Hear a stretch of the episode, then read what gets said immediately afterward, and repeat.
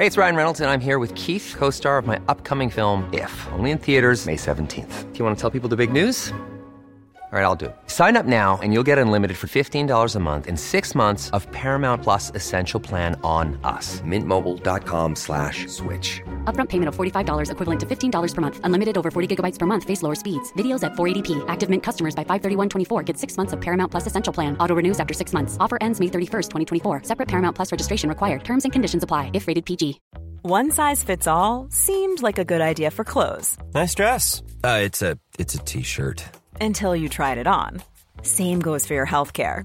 That's why United Healthcare offers a variety of flexible, budget friendly coverage for medical, vision, dental, and more. So, whether you're between jobs, coming off a parent's plan, or even missed open enrollment, you can find the plan that fits you best. Find out more about United Healthcare coverage at uh1.com. That's uh1.com. Many of us have those stubborn pounds that seem impossible to lose, no matter how good we eat or how hard we work out. My solution is PlushCare. PlushCare is a leading telehealth provider with doctors who are there for you day and night to partner with you in your weight loss journey. They can prescribe FDA-approved weight loss medications like Wagovi and Zepbound for those who qualify. Plus, they accept most insurance plans. To get started, visit plushcare.com slash weight loss. That's plushcare.com slash weight loss.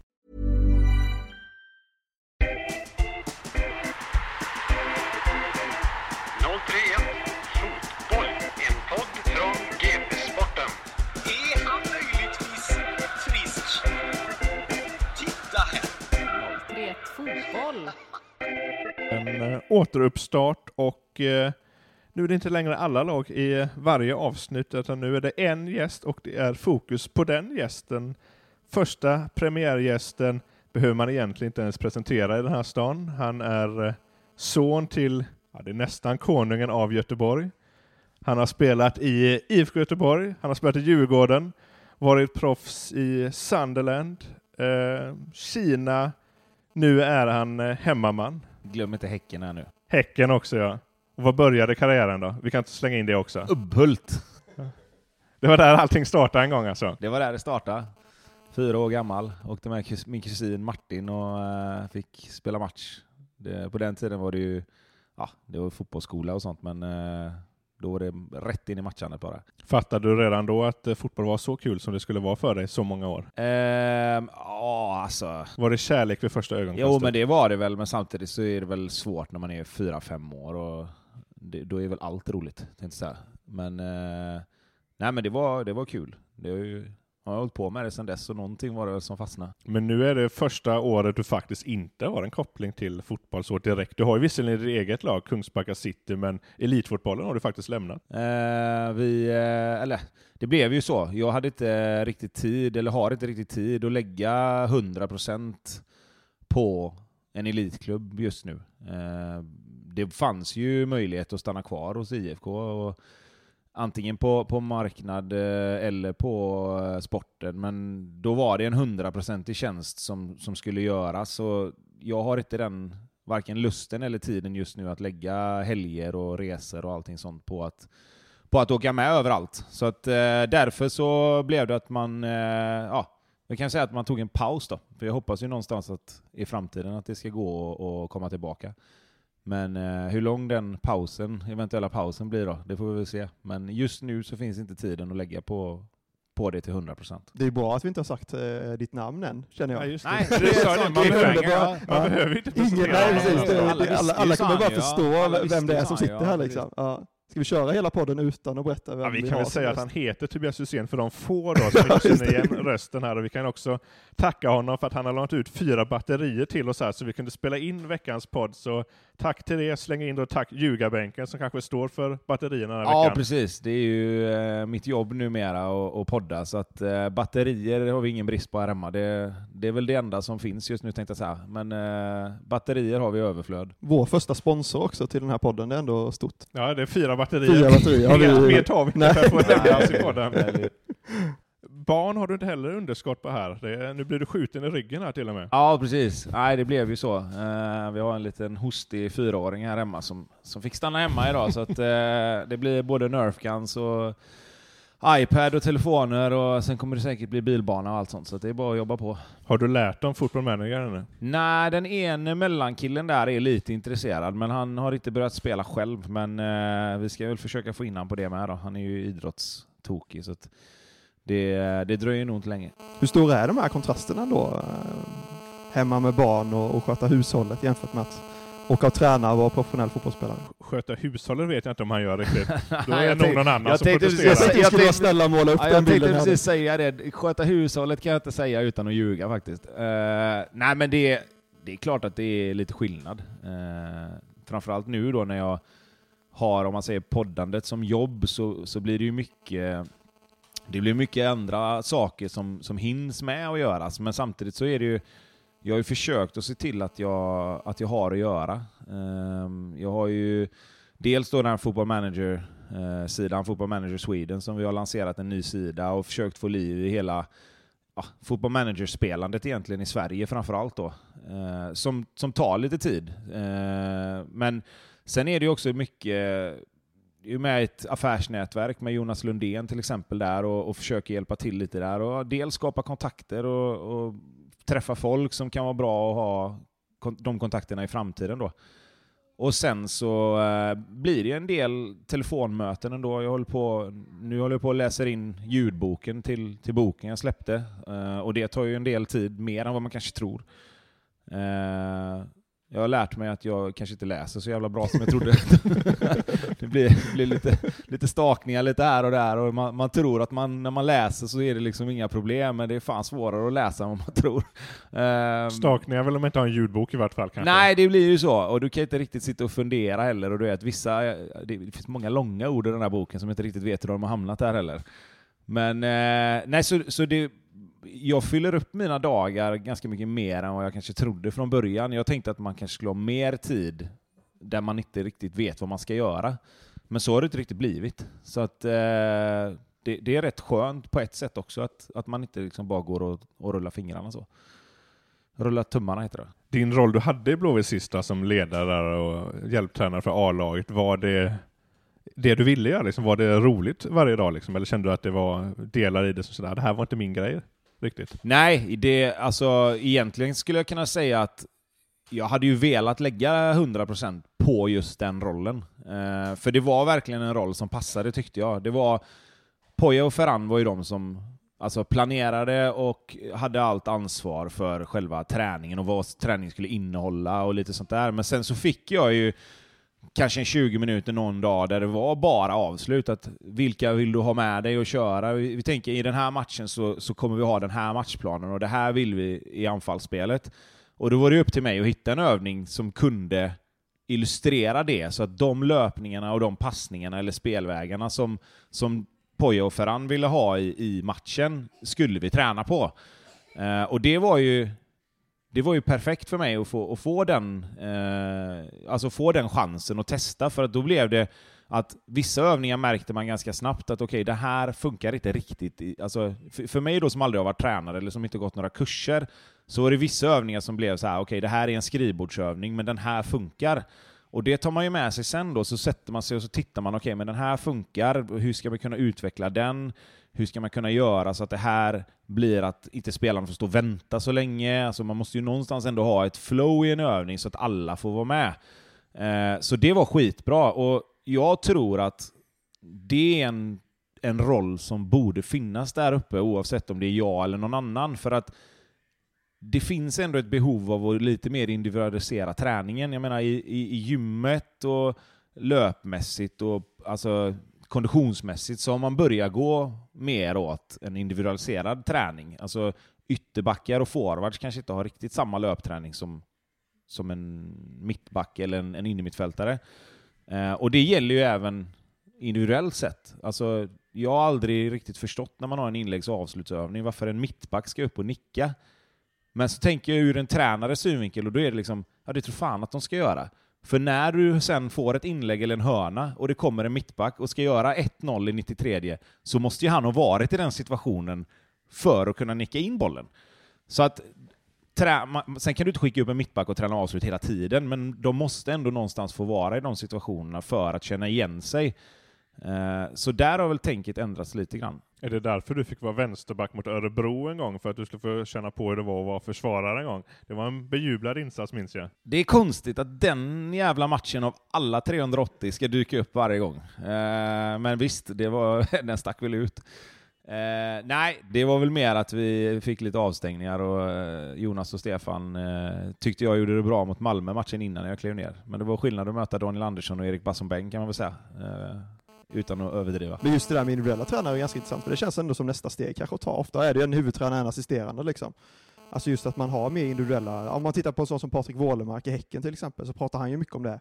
Att han har tagit egen hjälp för för att hitta sina avslutskvaliteter. Är det nästa steg, tror du, för en klubb att inte bara kanske på anfallssidan, utan även ha mittbackar som, som hjälper försvarare? Liksom? Men alltså jag tror, att, jag, jag tror att du måste någonstans gå dit, för att du har ju en målvaktstränare och du har en fystränare. Ja, varför har du ingen Eh, anfallstränare Nej, men, nej, exakt. Men för mig tror jag det handlar väl mer om resurser. Alltså, det, är, det är ju lite konstigt att sitta just nu, som, som tiden är nu så kan man ju inte säga att folk ska satsa på sådana grejer. Men sen när det ordnar upp sig och när, när liksom världen går tillbaka till något slags normalläge igen, så tror jag att den här anfallstränargrejen, det, det var nog ingenting som de bara ville testa och så funkar det inte, för, för det tycker jag ändå funkar. Alltså anfallsspelet var ju, alltså nu ska jag inte hylla mig själv, men det var ju bättre förra året än vad det är i år. Och det kanske inte har så mycket att göra med att jag var där, men det hade nog med att göra att någon var där och lite grann gnuggade extra med de offensiva spelarna. För att det... Nu, nu får du vara tyst. Eh, jag tänkte säga klipp här, men... Du har en egen sån eh, växeltelefon. Det är, Ja, det är ju inte live så det går ju att klippa Ja, ja, precis. Fast sånt här klipper vi absolut nu. inte bort. Nej, eller, ja. Nej men som sagt, eh, jag tror att om inte annat så får du ju liksom... Jag som offensiv spelare vet ju att om jag får en instruktion av Stefan Rehn till exempel, som jag vet har spelat i en offensiv roll, som jag vet, vet vad han snackar om, kontra, och nu säger jag inte detta med någon orespekt eller någonting, men kontra en tränare som inte har spelat fotboll själv, så blir ju instruktionen densamma, men det är klart att den är ju, det ligger ju mycket mer tyngd bakom om du vet att en spelare har varit i de här situationerna 2000 gånger själv. Och där tror jag att du kan vinna mycket på att liksom, det är små instruktioner här och där. Alltså, jag vet när vi var där uppe förra året så var det många gånger liksom, det kom ett skott, när när det var skottövning, och så blev det en retur och så var det ingen som, det var ingen som reagerade. Och då var det många gånger liksom, fan, slå in returen också, gör mål. Alltså tänk mål hela tiden. Och det tror jag hade varit nyttigt för, ja, framförallt nu då, men, men alltid. Det blir alltid också att man snackar om vissa grejer. Du snackar om mental tränare nu, liksom, bara för att det har gått dåligt. Det är ju saker som man måste jobba med hela tiden. Det är ingenting som du ska plocka in när det går dåligt bara. Det, är- det var som jag läste någon som sa, eller om det var, jag tror det var Mattias Lindström till och med som sa det kanske, att är du dålig på fasta situationer så börjar du helt plötsligt träna fasta situationer in i förbannelse. Då blir det ju en grej av det. Varje gång det kommer en fast situation så tänker du okej, nu måste vi vara bra på det här. Det ska ju inte behöva vara så, det ska ju vara någonting du tränar på hela tiden. Och det gäller ju egentligen alla delar i, i spelet. Hur var du att kliva över då? Lämna spelarrollen och bli ledare direkt och inte egentligen kunna påverka själv lika snabbt på plan som man kanske kan göra som spelare? Ehm, ja, men det är klart att det är skillnad att stå vid sidan, så är det ju. Men jag tror att det för mig var det nog enklare eftersom jag, jag var vid sidan rätt mycket sista året. Alltså jag, när jag blev skadad så, så frågade ju Poja om jag ville komma in och vara med lite bakom för att han visste ju att jag skulle sluta och då var jag skadad och de fem, sex veckorna så blev det liksom att då satt jag med lite på tränarmöten för att lite grann, ja, vad ska man säga? Skolas in? Ja, men skolas in och över, alltså överlappa på något sätt. Liksom så, här. så att jag tror att de veckorna jag var skadade så var jag ju mycket ute på plan och tittade, och då tittade jag väl lite mer utifrån ett tränarperspektiv än ett spelarperspektiv. Sen är det klart att när jag kom tillbaka och spelade de här matcherna i slutet så blev det väl att jag då blev det att jag tänkte lite mer på okej, men det här behövs och det här behövs inte. Men nej, övergången, det, jag skulle säga att den var ganska smidig ändå. Det, det, det som är det svåra, det är ju att hitta, det är att hitta liksom balansen mellan att vara den här goa gubben som man kanske har varit i omklädningsrummet kontra att vara den när du ändå är tränare. Men i och med att jag inte hade något direkt ansvar, eller vad man ska säga, så var det inte så svårt att vara länken emellan. Alltså, det, det gick ju att vara mig själv på det sättet. Ser du dig själv som en framtida tränare? Ja, men jag, Tror du jag... kommer söka in till kurser och liksom ta Ja, det har jag redan gjort. Du redan jag, Jag, har redan, jag är antagen till den här elitkursen som är till hösten och våren här nu. Men så är frågan då med tid och liksom, det är ju 100% närvaro och det är ändå 4-5 dagar, 5-6 tillfällen som du måste vara där. Så det blir en diskussion här hemma om det överhuvudtaget är möjligt att vara borta den tiden. Liksom. För frugan har ju ett jobb som hon börjar ju ganska tidigt på morgonen och därför har jag ju varit den som har både lämnat och hämtat i skolan. Och det är klart, det blir ett pussel de veckorna som, som jag ska vara borta i så fall. Men, eh, men alltså ambitionen är att ta kurserna och sen se till att ha allting på plats för att se vad som skulle kunna dyka upp eller vad som händer. Jag är ju så pass då att jag känner ju mig själv så pass att jag tror inte att en chefstränarroll hade passat mig. För att jag dels har jag inte riktigt den organisatoriska biten i mig att, att planera, alltså det lär man ju sig såklart, men, men just att jag tror att antingen ett delat ledarskap eller att gå som assisterande hade passat mig bättre. Den personen jag är och den, liksom, om man säger kunskapen jag har, så är det nog bra att ha en Micke Stare eller Poja eller till exempel Jörgen Lennartsson då bredvid sig som, som typ kan, om, man, om du förstår vad jag menar, allt det andra. Medan jag mer kan gå in och punkta liksom lite olika saker utifrån en alltså spelarperspektiv.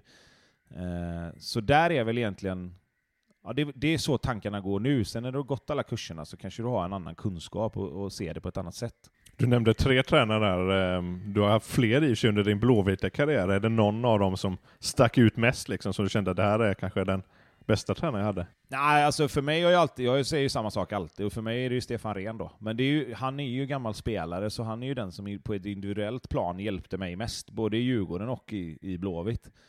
Eh, sen kanske inte han, om man ska se det rent utifrån ett tränarperspektiv, var den bästa, men för mig var han den bästa.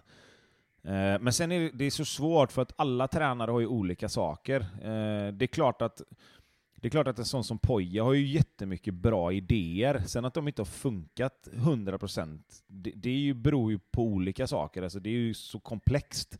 Eh, men alla tränare som jag har haft egentligen har ju haft delar i sitt ledarskap och delar i sina, i, i sina spelfilosofier som, som jag tycker ja, det här borde man kunna använda och det här borde man kunna använda. Så att det är svårt att säga vem, vem som varit bäst egentligen. Utan den, den som jag kom, kom bäst överens med, eller som jag liksom, alltså egentligen så, det var väl Stare egentligen. Eh, men det var lite också, jag var lagkapten och det blev mer att jag, jag satt ju med honom mycket mer än vad jag satt med Jörgen. Jag trivs jättebra med Jörgen och liksom har jättebra kontakt med Jörgen nu, så det, det, är egentligen synd att säga att, att Stare var den som jag hade, men han var väl kanske den som jag hade mest kontakt med eftersom jag var lagkapten. Hur ser du på det? Det är många som ropar på Pojas avgång nu när det går tufft, vilket det automatiskt blir. Det är ju ofta tränare som får stå i skottgluggen. Hur ser du på det Poja försöker göra med IFK Göteborg? Du har Nej, ju ändå alltså- varit inne i det på Ja, ja absolut. spelare Och jag, var, och jag var helt Ledare. övertygad om att, att detta året skulle bli bättre än förra året. För att alla spelare som är där får alltså, fått lite mer tid. Eh, jag tyckte att det såg lovande ut ett tag, och sen på hösten så blev det lite så här att okej, det blev inte så bra avslutning och sådär. Men det tyckte jag nästan kändes mer som att oh, det, det var liksom en sån säsong där allting funkade till en början och så gick det lite tyngre. Och sen när du hamnar i det här ingenmanslandet i omgång 20 där någonstans, när de ändå var med uppe och hade nos lite på Europaplatserna och så förlorar man några matcher och tappar det. Då blir det så här, okej, nu kommer den här lite pyspunkan när du hamnar i det här mittenharvet som inte riktigt, du kan varken åka ur och du kan inte ta en Europaplats. Att jag la det lite mer på det och kände som att okej, men det, det är nu, det kommer bli bra. Nu kommer ny energi in i en ny säsong. Och sen har ju denna säsongen blivit som den har blivit. Och jag, jag vill inte skylla på det, men jag tror att det har en lite större inverkan än vad man tror. Det är ju bara att titta på många av de andra lagen som var tippade att komma mycket högre upp. De har ju också haft problem. Eh, och det är för många faktorer, alltså för många yttre faktorer som har varit lite halvknepiga för att det bara ska vara en slump att vissa av storlagen inte har varit bra. Eh, sen är det klart att hade Blåvitt gjort mål på sina chanser så hade de legat högre upp. Det är ju den krassa sanningen, det är ju fakta. Men för att svara på din fråga så det, det handlar ju om att vinna fotbollsmatcher för mig. Och det gör de ju inte. Och då måste någonting göras. Och sen om det är att Poja ska lämna eller om de ska skruva på filosofin lite, det, är ju, det måste ju de svara på som sitter där uppe varje dag. Liksom. Alltså, Det, det är svårt för mig att säga. Jag, jag, jag säger som jag alltid har sagt, att två matcher på 16, det är, liksom, det, det är fakta. Och, och där någonstans måste de börja fundera, om de tycker att det är bra nog. Liksom. Ja, men alltså jag, jag tycker liksom... Ja, och jag tycker någonstans att det är det det handlar om. Jag, jag har varit kritisk mot det här, eh, den här approachen, att de tycker att de är bra. När de har funnit två matcher av 16. Då tycker inte jag att man är bra. Oavsett om du är jätteduktig på att spela dig upp till mitten, eller om du skapar en massa målchanser och bränner dem. Ja, då är du bra på vissa saker, men du är jättedålig på andra saker. Och då är inte helheten Alltså hade de varit katastrofala och kontrat in 1-0 i 90 minuten varje gång, då hade man kunnat sitta och prata om det ser inte så bra ut, men fan de vinner matcherna. Och likadant är det ju tvärtom. Alltså du kan inte sitta och säga att du spelar bra om du inte vinner. Alltså det, det är så enkelt det är, och det, det är liksom ingenting som jag tycker, utan det är ju fakta. Att de inte har vunnit fotbollsmatcher. Jag menar, om vi ska vända på det då, hur många tränare i Allsvenskan hade fått 11 matcher utan vinst och inte varit ifrågasatt? Alltså, det är klart att det blir så. Ja, inte Jörgen Lennartsson, Micke Stara eller någon annan tidigare Blåvitt. De hade ju så, rykt Nej, så är det ju. Och sen är, sen är förutsättningarna har ju varit lite annorlunda för alla tränare. Eh, jag menar, Stare kom in när det hade gått dåligt i några år, eh, och så gick det dåligt första året, men vi lyckades ändå rädda upp det, och sen blev det ju bra. Eh, Lennartsson var ju lite tvärtom. Han kom in när det gick bra och så började det gå lite sämre, men kraven var lite samma. Och det är klart att då får inte han den tiden heller. Nu är det ju lite annorlunda förutsättningar. Jag menar, ekonomin finns inte där för att bara kunna sparka en tränare och sen ta in en ny, för att det, det kan jag förstå att man verkligen, verkligen tänker en gång extra innan man gör. Eh, men samtidigt någonstans så är det ju också att Första året blev inte alls bra. Det kanske mer var upp till oss spelare som inte riktigt förstod slash kunde spela det spelsättet som Poja ville ha. Sen kom det in lite nya spelare, lite yngre spelare som passade spelsättet lite bättre. Men sen är det också, nu har det lite grann gått tillbaka igen till att inte vinna fotbollsmatcher och då någonstans måste man ju ta ett val att är det, är det spelarna det är fel på eller är det att vi måste spela på ett annat sätt? Och, och där är, vet jag ju, alltså jag har ju varit med där uppe ett helt år vid sidan om, jag vet ju att den, den funderingen är ju säkert igång varje dag. Men, men det som är bara är att någonstans måste du komma till en brytpunkt där du måste bestämma dig för vad du ska göra. Antingen så bara kör du, eller så gör du någonting. Och man kan inte vänta hur många matcher som helst på att kommunicera ut det. Liksom. På tal om liksom lösningar och tränare, så när det gick tungt i slutet av 2018 så flyttades Hjalmar upp, Hjalmar Jonsson och Hannes Stiller upp från U19. Och, och, ni började spela ett lite annat spel för att rädda det allsvenska kontraktet. Hur var det när du ser tillbaka på det? Den lösningen som kom in då? Ja, alltså ska vi titta på resultaten så blev det ju inte jättemycket bättre. Uh, vi, vi började väl kriga på ett annat sätt. Liksom. Uh, och framförallt så, så kan man väl säga att vi tog ju den segern vi behövde mot BP. Men utöver det så var det liksom, vi förlorade ju fortfarande fotbollsmatcher och allt sånt där. Och det har ju ingenting med Hannes eller, eller Jalle att göra, utan det har ju med att göra att vi självförtroendet var kört i botten. Eh, vi hade kanske inte riktigt de spelarna som, som kunde spela på, på det sättet. Och sen gjorde vi det mot ett BP då som låg näst sist eller sist eller vad det var. Det är klart att möter du ett lag som är, om man säger, lika dåligt så, så är det klart att då kan du vinna matchen. Alltså så är det ju. Det som vi gjorde lite grann, det var ju att vi kanske inte tappade boll på riktigt samma ställen. Och vi, vi, det, det, krävdes lite mer för att göra mål på oss, men det var inte så att vi, behöv, att vi vann fem matcher i rad och så var allt frid och fröjd, och det kommer inte hända nu heller. Det är liksom inte så att en, en, det spelar ingen roll vilken tränare de skulle eventuellt plocka in, så kommer inte han vinna fem matcher i rad. Så är det liksom, för, för, för så, så funkar det inte när, när självförtroendet är där det är hos dem nu. Men, men det man kan göra är att du kan få en kortsiktig effekt, och den kortsiktiga effekten kan ju räcka för att hålla sig kvar. Alltså det är det som är grejen.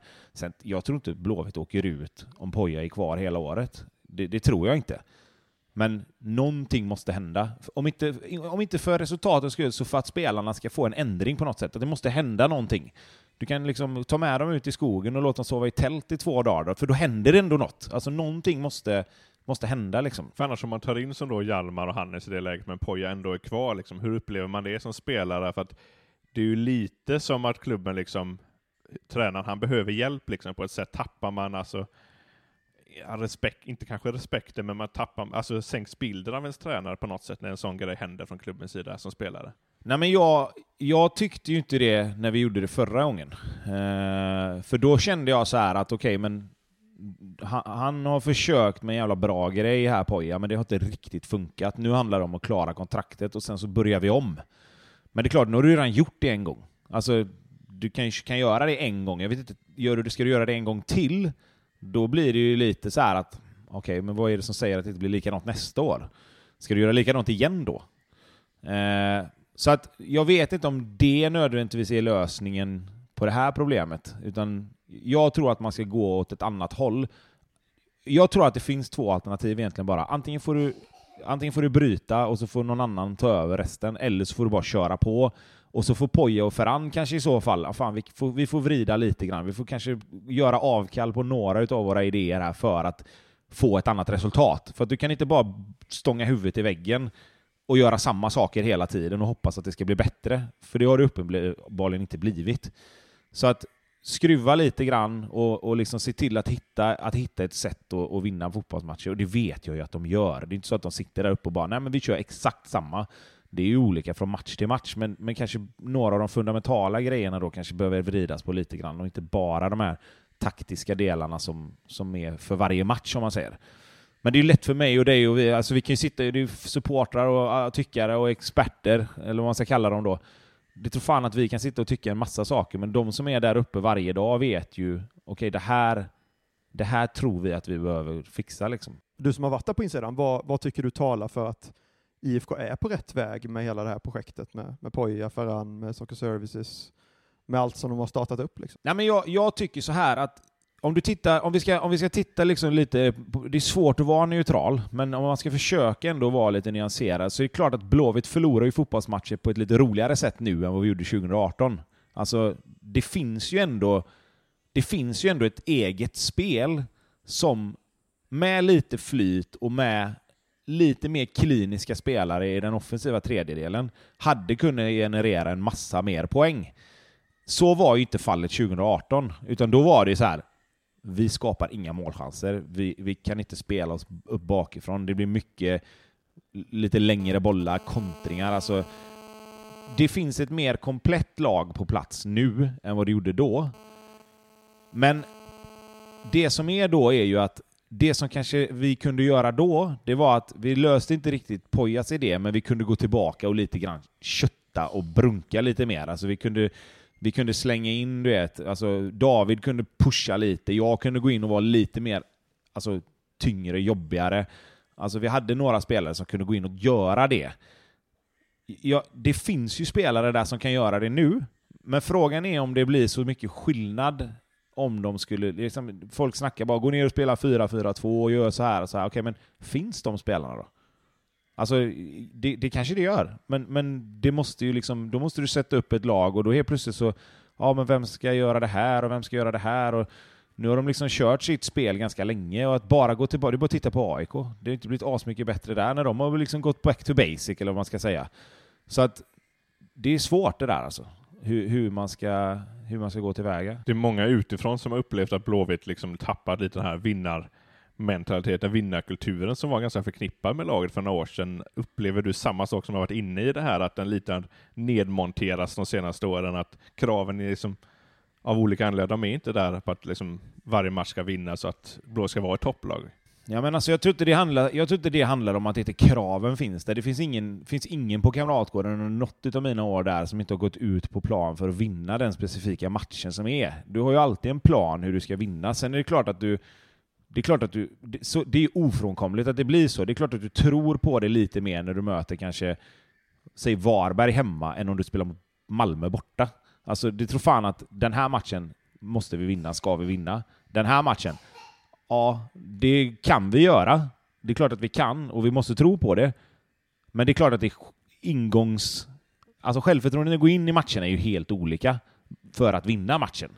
Och det spelar ingen roll, och det måste det vara. För du kan inte vara så naiv som... Alltså du kan inte tänka på samma sätt Varberg hemma som Malmö borta. För då, då straffas du liksom.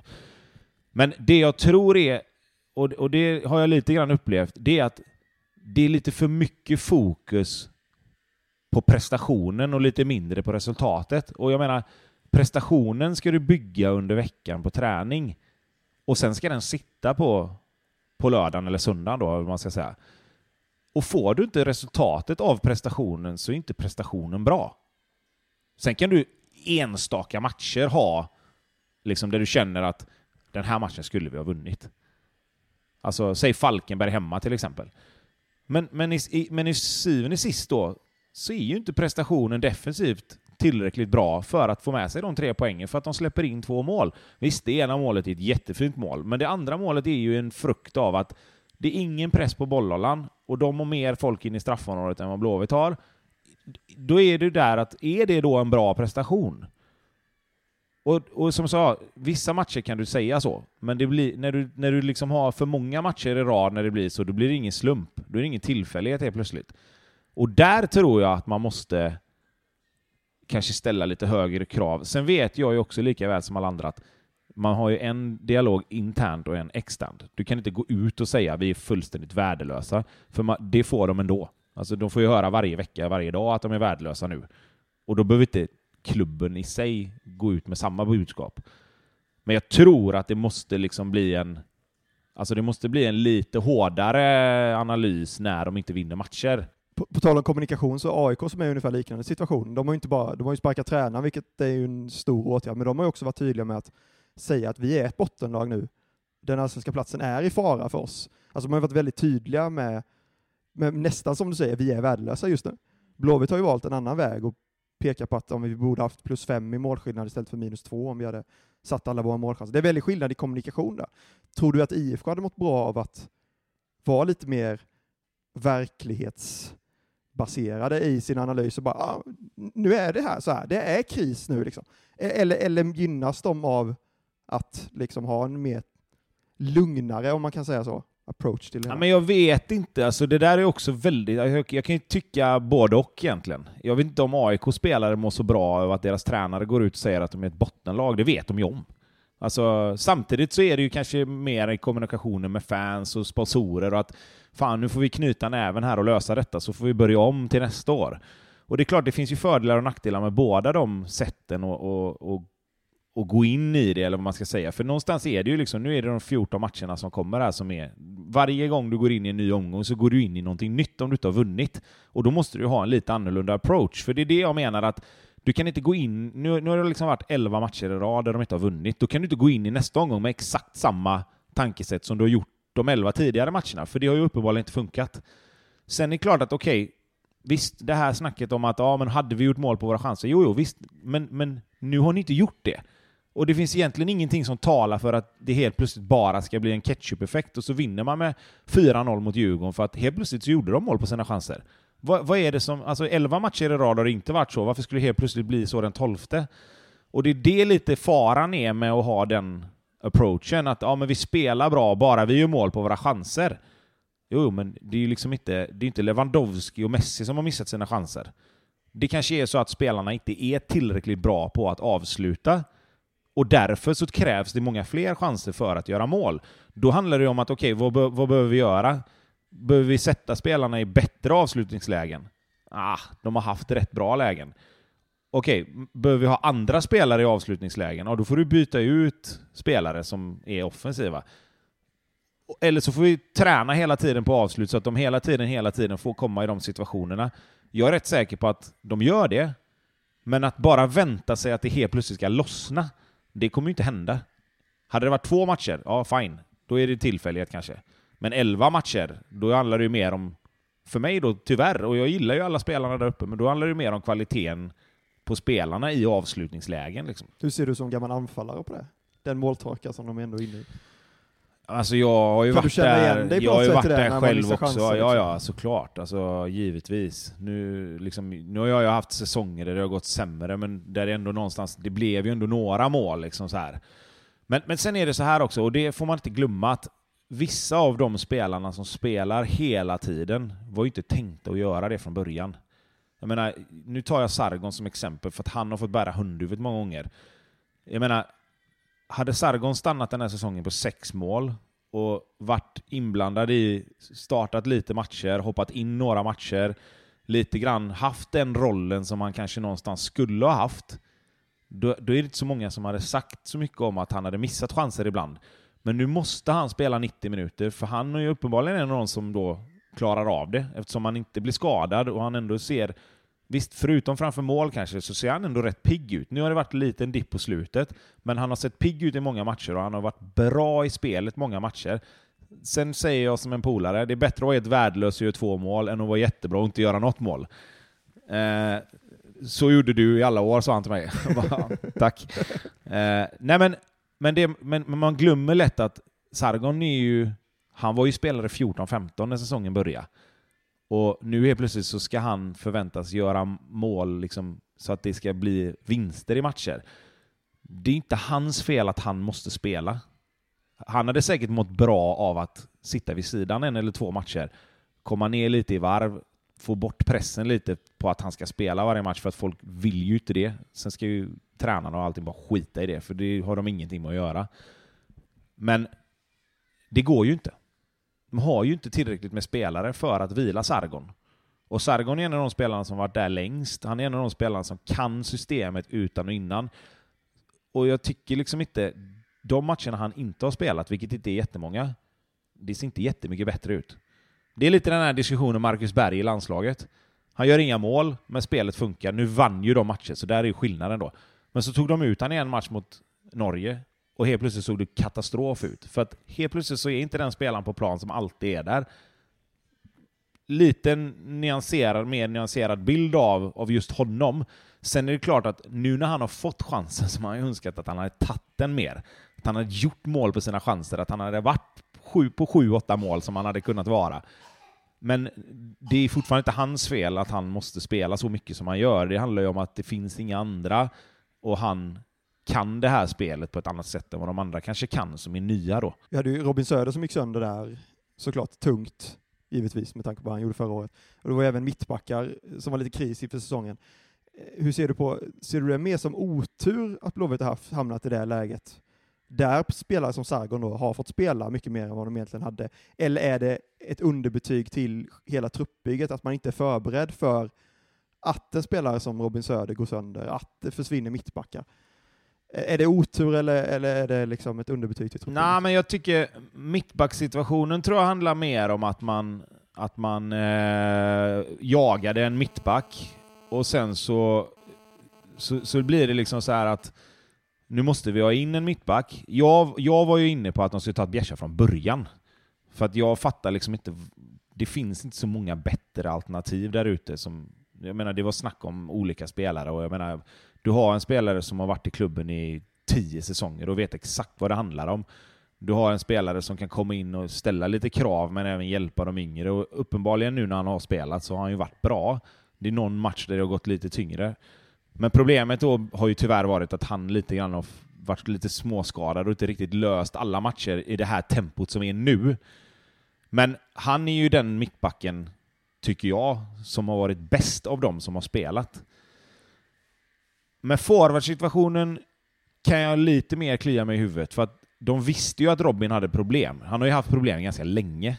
Och det var ju en fråga om att operera eller inte operera. Och så väljer man då liksom, nej men fan, det är klart att man vill ju aldrig operera. Och så går man in i säsongen och så hoppas man att man ska kunna med rehab och liksom lite lugnare tempo få igång honom och sådär. Och så funkar inte det. Där tror jag lite grann att de, där hoppades de nog lite för mycket på att Robin skulle kanske kunna spela. Så den situationen kanske de borde ha täckt upp lite mer. Eh, och, och, det är väl egentligen den enda, det är egentligen den enda biten tror jag där de känner att fan, här kunde vi gjort lite annorlunda. Det andra tror jag inte de hade kunnat göra så mycket annorlunda.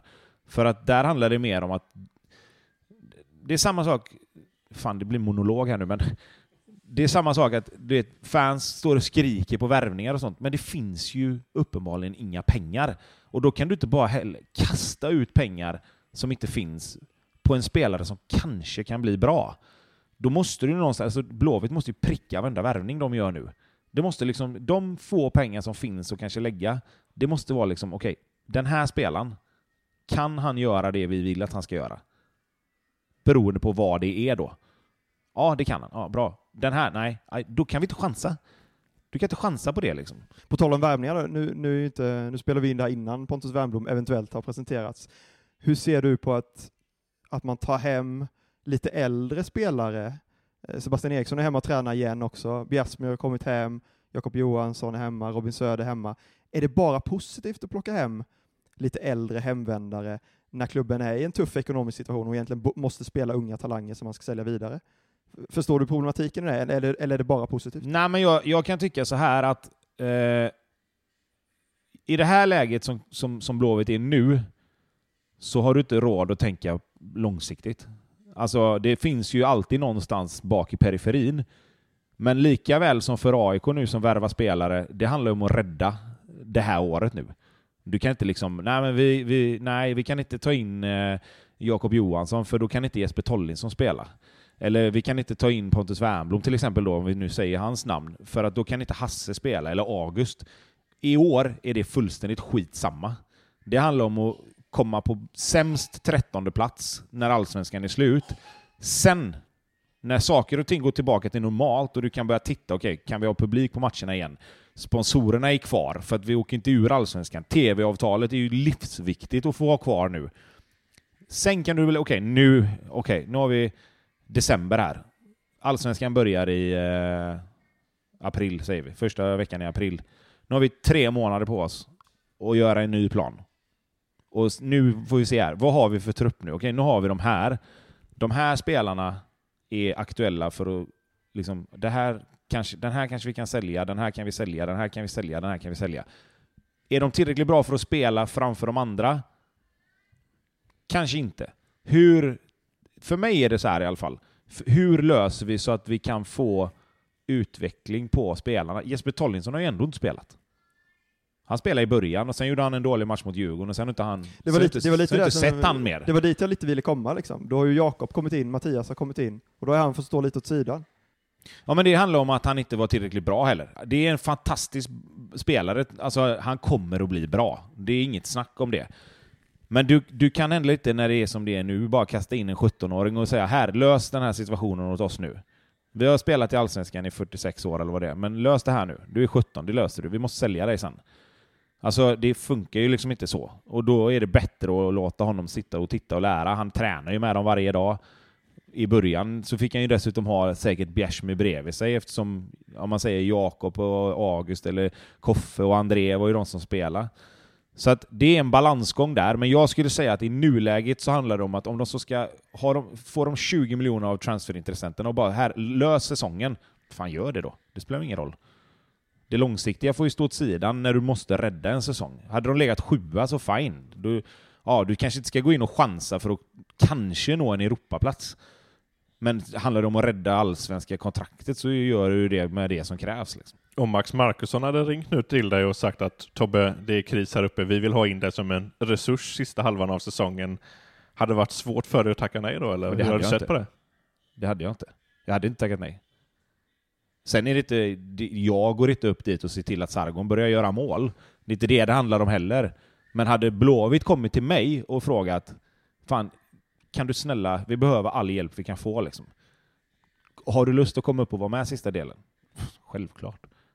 Sen om det genererar några poäng eller om det gör någonting, men vill de det, tycker de och kommer fram till att det är en bra lösning, det- är klart som fan att jag hjälper till. Det är väl, ing, det är väl en no-brainer liksom. Är du förvånad att de inte har ringt? Med tanke på just att du hade den anfallstränarrollen. Nej, men det tror jag inte. Alltså, lite grann så, så är det ju också att de, de, de ser väl över, det är klart att de kan inte ta in en massa extra resurser nu när, när det ekonomiska läget är som det är. Sen hade det inte varit någon ekonomisk fråga. Jag hade kunnat åka upp dit varje dag och, och jobba gratis bara för att liksom hjälpa till. Men vi, vi testade ju det förra året och det, de tyckte inte att det funkade till 100 procent. Så därför tror jag inte det har varit en, ett alternativ. Liksom. Och det säger, jag säger inte att det behöver inte vara jag. Men känner de att de behöver den hjälpen så ta in vem som helst som kan hjälpa till. Liksom. Om vi släpper dagens och den moderna Blåvitt, eh, hur stort var det för dig den gången i Sunderland då, när de till slut lyckades få hem dig då? Till den klubben just. Ja, men det är klart att det var fantastiskt. Alltså, när, jag, när jag lämnade Häcken 2003 så var det ju Hade du väldigt- farsan som agent då till och med? Eller var det innan du gick till Häcken? Nej, det var när jag gick från Häcken till Djurgården där. Det var därför det inte blev Blåvitt då alltså? Ja, han var dålig förhandlare där. nej då, men, nej, men när jag skulle lämna Häcken där 2003 så var det väl mer att då tog de in Peter Idje och lika väl då som, som nu så var det, det var de, de pengarna de hade la de Peter Idje och jag menar, hade du 2003 tittat på Peter Idje som hade vunnit skytteligan i Malmö och var en topp, topp allsvensk spelare kontra att plocka in en 21-åring från Häcken som hade spelat två år i Superettan så var det ju en no-brainer det också. Framförallt i det läget Blåvitt var då, så, så var det väl inga konstigheter. Liksom. De hade ju fått kvala året innan och behövde ta sig tillbaka uppåt igen. Um, så, så det var ju inte jättekonstigt. Men, men då blev det ju Djurgården som sagt. Och sen, ja, sen blev det ju England då. Men sen när jag var i England och det började bli skralt med speltid så, så fick jag ju reda på på olika sätt att Håkan, han, var, han, har ju pra, han hade ju pratat med mig i flera år om att när du ska hem sen till slut så ska du hit liksom. Är jag kvar så ska du hit. Uh, så att när det, som sagt, när jag börjar få det i huvudet att fan, jag vill hem igen liksom. Det här funkar inte riktigt. Jag var inte riktigt redo för det här liksom. Då, nej det var inte... När de löste det, men det, då var det bara upp till Blåvitt. För jag sa det, löser ni det så kommer jag liksom. Så att, eh, och det gjorde han ju till slut. Hur svårt var det att ge upp den där Premier League-drömmen då? Eh, jag vet att din berömde far sa någonting att han hade aldrig gett upp den chansen att få kliva upp till Premier League som du faktiskt gjorde när du vände hem där. Nej, jag vet, men, men, men grejen med honom är att han ser, ju, han ser ju på det på ett sätt som inte riktigt jag gör. För att han var i, i Liverpool i två och en halv säsong där allting stämde för honom förutom sista halvåret egentligen. Han vann Premier League, eller Premier League var det inte då, men han vann ju engelska ligan. Han spelade i liksom ett av Europas bästa lag. Han spelade framförallt hela tiden och var, var liksom tongivande på plan. Eh, jag satt mest på bänken, ibland på läktaren. Trivdes inte superbra vid sidan av plan. Han hade det skitbra. På den tiden så var det liksom träna, dricka bärs, åka hem. Låter som perfekt för honom. Ja, för honom var det liksom drömlivet nummer ett. Liksom. Så att eh, Nej, sen det klart, man vet aldrig vad som hade kunnat hända, men, men jag säger som jag alltid säger, hade jag inte valt att åka hem då så kanske inte jag hade fått vara med om allt det som jag fick med Blåvitt. Och det hade jag inte bytt bort för någonting. Så att, visst, jag hade kunnat harva på där liksom och spela tre matcher kanske, hoppat in tre matcher i Premier League och sen suttit och slösat bort ett helt år till, liksom, eller inte slösat bort, men, men slösat bort ett år av karriären. Liksom. Och det, hade det var jag inte beredd att göra, utan att jag inte skulle vara kvar i Sunderland var rätt givet, men sen att, det, att jag nödvändigtvis skulle flyttat hem, det var väl en sak. Men... Ja, det måste funnits andra klubbar som försökte norpa ja, det men alltså det fanns klubbar i Championship som var intresserade av att låna in mig, liksom, för jag hade ju gjort bra matcher mot vissa lag. Alltså, det, det gick ju hyfsat när jag spelade i många matcher, sen var det många matcher som var dåliga också, men men det är klart att jag, jag ändå gjorde lite avtryck på vissa lag vi mötte då, och de försökte ju låna in mig sen till, till året efter. Men då, då var det det där liksom, nej, då var det Blåvitt här och så var det alla andra lag här borta. Och då var det liksom bara, nej fan, då drar vi hem liksom.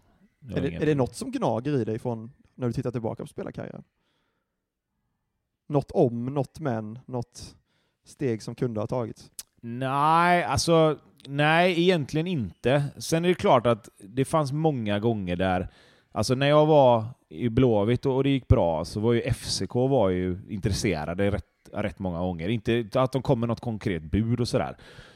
Men jag var ju liksom såhär, liksom, då kan jag hellre åka och möta AIK och, och liksom Malmö än åka och möta Ålborg och Brumby och liksom, alltså sådär, vad ska jag till Danmark och göra? Alltså, då kan jag lika gärna vara kvar. Det var inte intressant. Det är klart att, att jag avfärdade det bara så, det kanske var dumt med tanke på FCKs status. Men jag tror inte att jag hade jag tror inte jag hade blivit mycket gladare av att spela i FCK än att spela i Blåvitt. Alltså, och, där, och jag, jag ångrar inte att jag inte tittade noggrannare på det. Liksom. Klubb Brygge då? Var det något du ångrade? Att du inte ja, satte den gått, jordhålan Belgien har ju gått jävligt bra för svenska spelare, så det... Nej, det kan jag inte säga. Det var rätt nära i och för sig. Eh, men, men med tanke på vad som har med, med att det svarta slukhålet har gjort med Sverigespelare så kanske det var bra att jag sket i det. Är det någon annan klubb som verkligen alltså, var nära under dina år i Blåvitt när det gick bra som du kände? Ja, men det var ju efter 2013 där, innan jag drog till Kina, så när säsongen var slut och efter liksom Tysklandsmatchen och allt det här, så är det klart att då var det lite intresse. Och jag var ju jag, hade, jag sa ju till Håg, för jag tror, var det Maccabi Tel Aviv tror jag, som var intresserade, och de skulle ju spela i Champions, alltså Champions League-kval och liksom hade varit, var topplag i, i Israel. Så där sa jag ju till Håkan att jag vill att ni löser detta. Sen om jag själv hade åkt ner dit och hälsat på och liksom kollat läget så vet jag ju liksom, alltså det var också, alltså det var ju lite så här. Första tanken när man hör Israel är ju lite så här, "Oh, hur kommer det gå? Sen har vi ju varit i Tel Aviv, så att jag vet ju att Tel Aviv är en jävla fin stad. Men där blev det liksom inte ens, alltså de lyckades inte komma överens så det blev aldrig ens en, det blev inte ens att jag fick testa och kolla och, och liksom bestämma det. Eh, men det, det är väl egentligen det, det närmaste. Alltså, det, det har liksom inte varit det har inte varit sådana lag heller där jag har känt liksom att fan det här vill jag testa. Det är inte så att det kommit något mittenlag, bottenlag i Serie A eller liksom typ, alltså så här liksom där man känner att fan det här har varit coolt liksom. Som Sebban till exempel. Hade, hade det kommit ett lag i, i, i Italien så hade det varit så här, men fan det här har ändå varit, det här har varit coolt liksom. Har det varit något riktigt så här sjukt erbjudande någon gång? Någon udda sån? Ja men fan, Kineserna? Shanghai kom en gång alltså, det var jävligt udda. Nej men det var det ju, det är inget snack om. Eh, Det är, det är sjukt egentligen att man hoppar på det som var, var mest konstigt, men eh, nej, inte, inte, nej, inte så liksom. Det Du måste ju nästan ramlat av stolen när Shanghai Lämna över det där kontraktet och du läste sista raden ju. Nej men ja, alltså det, det som det var med det, det var ju, det har jag ju berättat förut, men det, det var ju som, det var ju Sella som ringde och så bara du, vi har ett bud på dig från Kina. Jag bara okej, ja kul, haha, du vet, typ nästan la på. Han bara avfärdade det inte förrän du vet vad det handlar om. För han visste ju liksom. Och det är klart att men alltså, det, det är ju bara, det är ju bara att erkänna. Liksom, du sitter ju där då liksom, när du är lagkapten i Blåvitt och så kommer kinesiskt lag och så blir det så här. Det kan ju bli ett äventyr. men, Kom igen familjen! ja, eller hur? Men, men det är klart som fan att i, sl i slutändan handlar det om att, och det har jag ju sagt, det får man ju erkänna nu, det vill man inte gärna då, för det är lite tabu att säga det med en gång, men det är klart som fan att det var för mycket pengar att tacka nej till. Alltså det, det går liksom inte.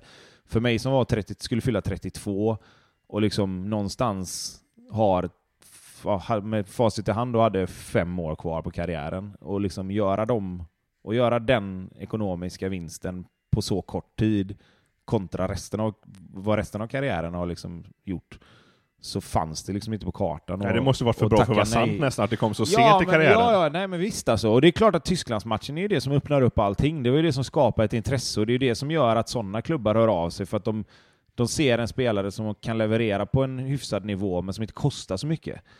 Eh, Ja, och- för dem var du en billig värvning. Ja, ja, ja, jämfört med fan. många andra. Jo, men om man Hulk. tittar, ja, och, och, tittar du på, och tittar du på vad jag fick kontra vad de andra som var uppe i min nivå i kinesiska ligan hade, så var ju inte jag i närheten. Alltså det var ju liksom, vi snackar ju om spelare som Wagner Love och vi snackar om en spelare som Elkesson då som gjorde 28 mål i ligan. Jag menar de spelarna ligger ju på 4-5 miljoner euro om året och det var ju inte i närheten av vad jag hade. Men det jag fick var ju så mycket mer än vad jag någonsin hade gjort här hemma. Och sen hade jag jättebra lön här hemma. Och det, det är det som sticker i ögonen på folk, att du behöver inte de pengarna. Nej, det kanske jag inte behövde, men det är rätt gött att ha dem. Alltså, det, Det är ju väldigt som få är- själva som har tackat nej till den löneboosten Nej, och det är lite så, år. ja och lite det där liksom att, men, men som sagt, det är ju för att det är ett litet tabu det där liksom. och, och, och någonstans så, jag får ju se till min egen situation och för mig blev det jättebra. Löneförhandlar du eller ska du bara på när de la fram kontraktet? Nej, vi löneförhandlar gör du alltid. Fick du upp Eh, lönen från jag deras för- första mig Ja, men du från faktiskt har första- sagt någon gång att du faktiskt nobbade det första avtalet och att det kom ett bättre då. Ja, men det, alltså, det var ju Sella och Fager som, som var med. Och, Vågar man göra det? Ja, fan, det var ju win-win. Alltså, hade det inte blivit det så hade jag ju varit kvar i Blåvitt, så det var ju liksom... Det var, ingen, det, var ju, det var ju det jag menade, det är därför det var skönt att ha Blåvitt, liksom om man säger. Det, det var ju liksom hemma och tryggheten, och det här var ju någonting som vi skulle hoppa på för att ja, men det, vi måste göra detta. Men därmed inte sagt liksom att ja, vi tar det, vi tar det. Alltså, så gör du ju aldrig. Det, alltså Sella och Fagel, det, jag tänkte väl också lite så, för fan ska de inte bort dem nu? Nej, det är det men, då, menar. men då var det ju som Stella och Fager sa, att de liksom. har ju gett dig de- deras lägsta bud. Vi måste ju kontra med, och så hamnar du någonstans mitt emellan. Det är ju så det funkar. högsta och så.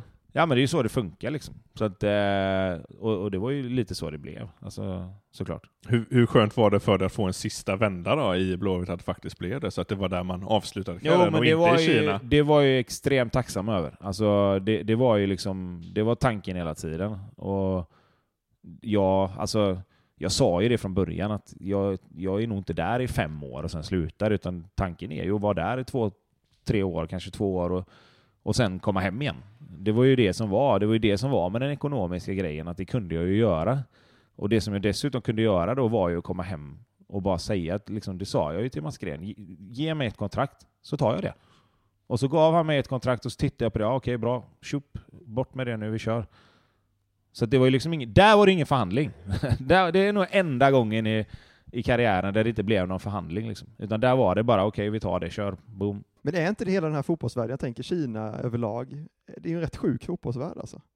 Det är bara att titta på en sån som Marcus Danielsson som efter några landskamper kan säljas till Kina för 50 miljoner. Jo, jo, men det är ju det. Och, och, och, och de är ju liksom... De, de har ju så mycket pengar där borta att de, de letar ju efter spelare som inte kostar så mycket.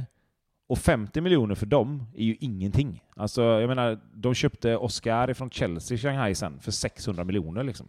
Och ger honom en årslön på, jag vet inte vad, man har typ 20 mille, 20 miljoner euro om året. jag tror det är liksom. två, mellan 200 och 300 miljoner svenska kronor. Ja, liksom. och det, och det är liksom, så, så, att, så Marcus Danielsson för en klubb i nedre regionerna, att han kostar 50 miljoner och kanske har 3 miljoner euro om året, det, det är ju liksom inga pengar för dem. Alltså, de får in en spelare som jag tror, jag, när jag tittar och tänker kinesiska ligan så kommer ju Marcus Danielsson vara en av de bästa mittbackarna där, utan tvekan. Men problemet är ju att han möter ju spelare som är på en helt annan nivå. För att oftast är ju de defensiva spelarna inte lika bra som de offensiva. Så han kommer ju få jobba.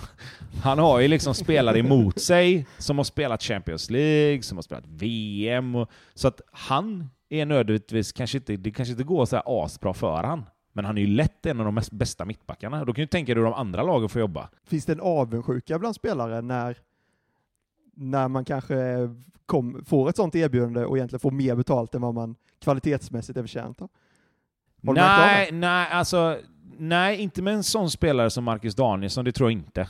Alltså, att det finns, det är jag helt övertygad om. De spelarna som har liksom någonstans jobbat i Europa och liksom typ, kanske om man ska vara elak då, harvat runt med mycket lägre och så får han ett sånt kontrakt som på två år då tjänar mer än vad de här spelarna har gjort i hela sina karriärer. Där kan det säkert finnas avundsjuka. Det är helt...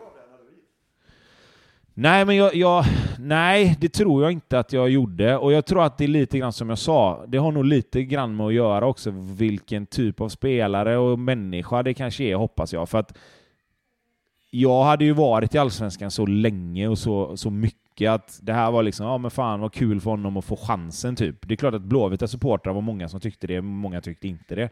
Men med Marcus Daniel så tror jag ännu mer att ja men fan, han är 30 plus liksom. Vilken jävla chans att han kan få det. Och han har aldrig varit en sån spelare som har varit ute och vevat i media. Och liksom, det är ju en lågmäld. Han, han går ut på plan, är bäst och sen går han hem. Så att jag tror inte med han att det är så. Sen kan det säkert finnas vissa då som man känner att eller inte- jag själv, för jag kan inte vara sån när jag själv har varit där, men, men det är klart att vissa kanske tycker liksom att vad fan ska han där och göra? Vad, vad, hur fan kan han ha den, den lönen? Liksom så här. Hade, kände du, fick du någon gång lite, kanske mer avundsjuka när du var yngre med tanke på just efternamnet när du var yngre och kanske började i Lundby och de här klubbarna? Var det där någonsin jobbigt att heta det du heter i efternamn liksom? Har det någonsin varit ett problem som fotbollsspelare? Nej, det tycker jag inte. Inte, inte som fotbollsspelare. Sen är det klart att det blev lite så här oönskad, lite oönskad uppmärksamhet kanske i vissa fall. Alltså, vet ju när man var yngre och det var liksom lite så här Gothia Cup och så, så det är klart att då skrev de ju mer om mig än vad de skrev om vårt lag. Och, och det är klart att jag tror inte att jag tror inte att spelarna i vårt lag tänkte på det, men jag tyckte det var lite jobbigt. Och tränarna var ju lite så här att ni får skriva, skriva om alla. Vi vill inte se en artikel om bara honom nu, för det är hela laget som spelar. Och de andra spelarna tänker inte på det, men han tycker det är jobbigt. Så gör det då mer för hans skull. Eh, så det är väl mer det är väl mer det då kanske, att, att det har varit på det sättet. Men inte som fotbollsspelare, det tror jag inte. Alltså, jag har ju alltid varit bland de bättre i mina lag, kanske aldrig bäst, men, men varit bland de bättre ändå. Så det har ju aldrig varit något snack om att jag ska spela eller inte spela. Alltså, så, så det tror jag inte. Hur tänker du kring dina egna söner då när de en dag ska... En mittenson vill väl gärna gå i dina fotspår kanske? Jo, absolut. Men, men där är jag nog, där är jag nog eh, hans största kritiker skulle jag säga. Alltså, jag, jag försöker att verkligen vara liksom, framförallt nu, nu är det ju ingen fara så länge han är så liten. Han är ju bara nio. Så det här med att liksom första lag, andra lag eller spela, inte spela, det är ju liksom ingen fråga ännu. Så att, men, men skulle det bli en fråga sen så, så kommer inte jag lägga mig i det. Alltså, även om jag kommer vara tränare och liksom så här, så blir det inte mitt beslut om han ska spela eller inte. Och så pass måste man nog vara som förälder att du kan, du kan liksom inte, du kan inte ta den diskussionen om din egen son. Alltså, för du är ju inte neutral och det är svårt att se på det med neutrala ögon. Jag ser ju alla hans styrkor och alla hans svagheter. Men jag är nog mer sån att jag hade gått åt hållet att nej, men, nej, han måste träna på det här liksom. För han är duktig, men han har sina brister, eller vad man säger.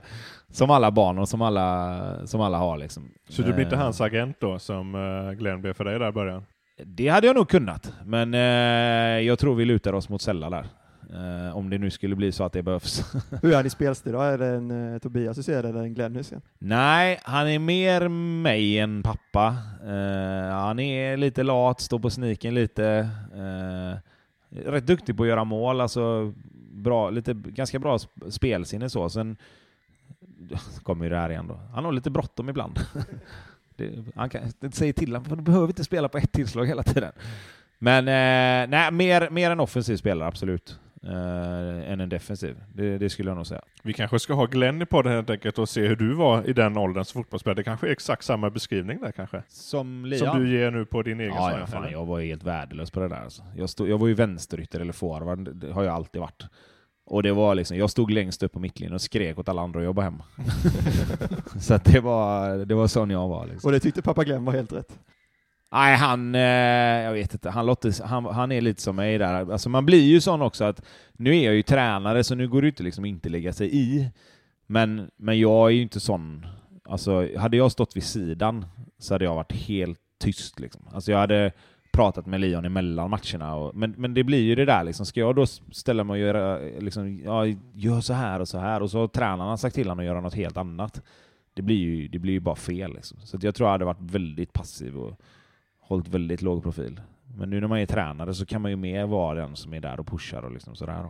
Jag såg att du bara har gjort ett mål för Kungsbacka City i år. Ja. Jag förväntade mig dig i toppen av skytteligan. Hur Ja, men försvarar nej, du det här? ja, nej, dels, dels så första, första matchen spelar ju forward, sen har vi varit mittfältare i två matcher. Eh, för vi har, alltså, det blir ju lite så här på den här nivån att ja, vi, vi har ju ett x antal väldigt bra spelare och ska man få in alla på plan samtidigt så behöver liksom vissa spelare flytta på sig lite grann. Så det vi har gjort egentligen i de här matcherna är väl att vi har satt, vi har två forward som har varit väldigt duktiga. Och då har vi valt att spela dem där fram och så har jag spelat mittfältare istället. Eh, för att vi lite grann kanske då har behövt det mer i den matchen. Och sen när vi har våra ordinarie mittfältare på plats så kan jag gå upp och spela forward. Eh, men sen är det liksom, ska jag vara helt ärlig, det är liksom inte bara att, det är inte bara att göra mål längre liksom i den här serien. Dels för att spelarna blir bättre och dels för att jag själv liksom inte är där jag var. Alltså så, det är klart, får jag en målchans så, så tänker jag väl att jag ska sätta den. Men, eh, men det är mer så här liksom, det blir mer targetspelare liksom nu än vad, än vad gå i djupled. Jag kan gå i djupled också, men du springer ju inte ifrån en 21-åring längre. Du är mer Micke, Micke Boman nu för tiden kanske? Ja, jag blir mer, eh, fan heter han som var, eh, ja jag kommer inte ihåg vad han heter nu, men det fanns en liten tjock spelare som spelade Target för, för några år sedan, jag kommer inte ihåg vad han heter men det, det, det, blir, det blir mer det i alla fall. Ha? I Blåvitt? Ja, nej, nej, nej, nej, nej den, den, den lilla tjocka spelaren i Blåvitt har alltid varit jag. Det var väl det du hade i Kina? Hade du något smeknamn? Stor... Ja, just det. Dapigo. Ja, ja hock- Hockeyarslet där. ja, det följde man ju ut lite, absolut. Härligt, vi har passerat en timme så att folk orkar väl förhoppningsvis lyssna så här långt. Eh, vår nästa gäst, han vet inte om det här, men vi tänker att det ska bli Erik Friberg i Häcken i vart fall. Han känner du ändå till, så vi ger dig chansen att ställa en fråga till Erik Friberg. Till Erik Friberg. eh, oj. Ska vi fråga honom då? Det behöver inte vara något snällt. Nej, det är, det är inga snälla frågor som, eh, som, ska, som håller på... eh, Det, det liksom- ska bara vara publicerbart i en podd. Ja, nej men så. precis. Ja, det får vara lite, lite barnvänligt ändå. Ja, men jag kan fråga så här då. Eh, av alla förluster förra året, vilken var den absolut jobbigaste? Perfekt. Tar vi med oss den helt enkelt. Jag är ledsen Erik.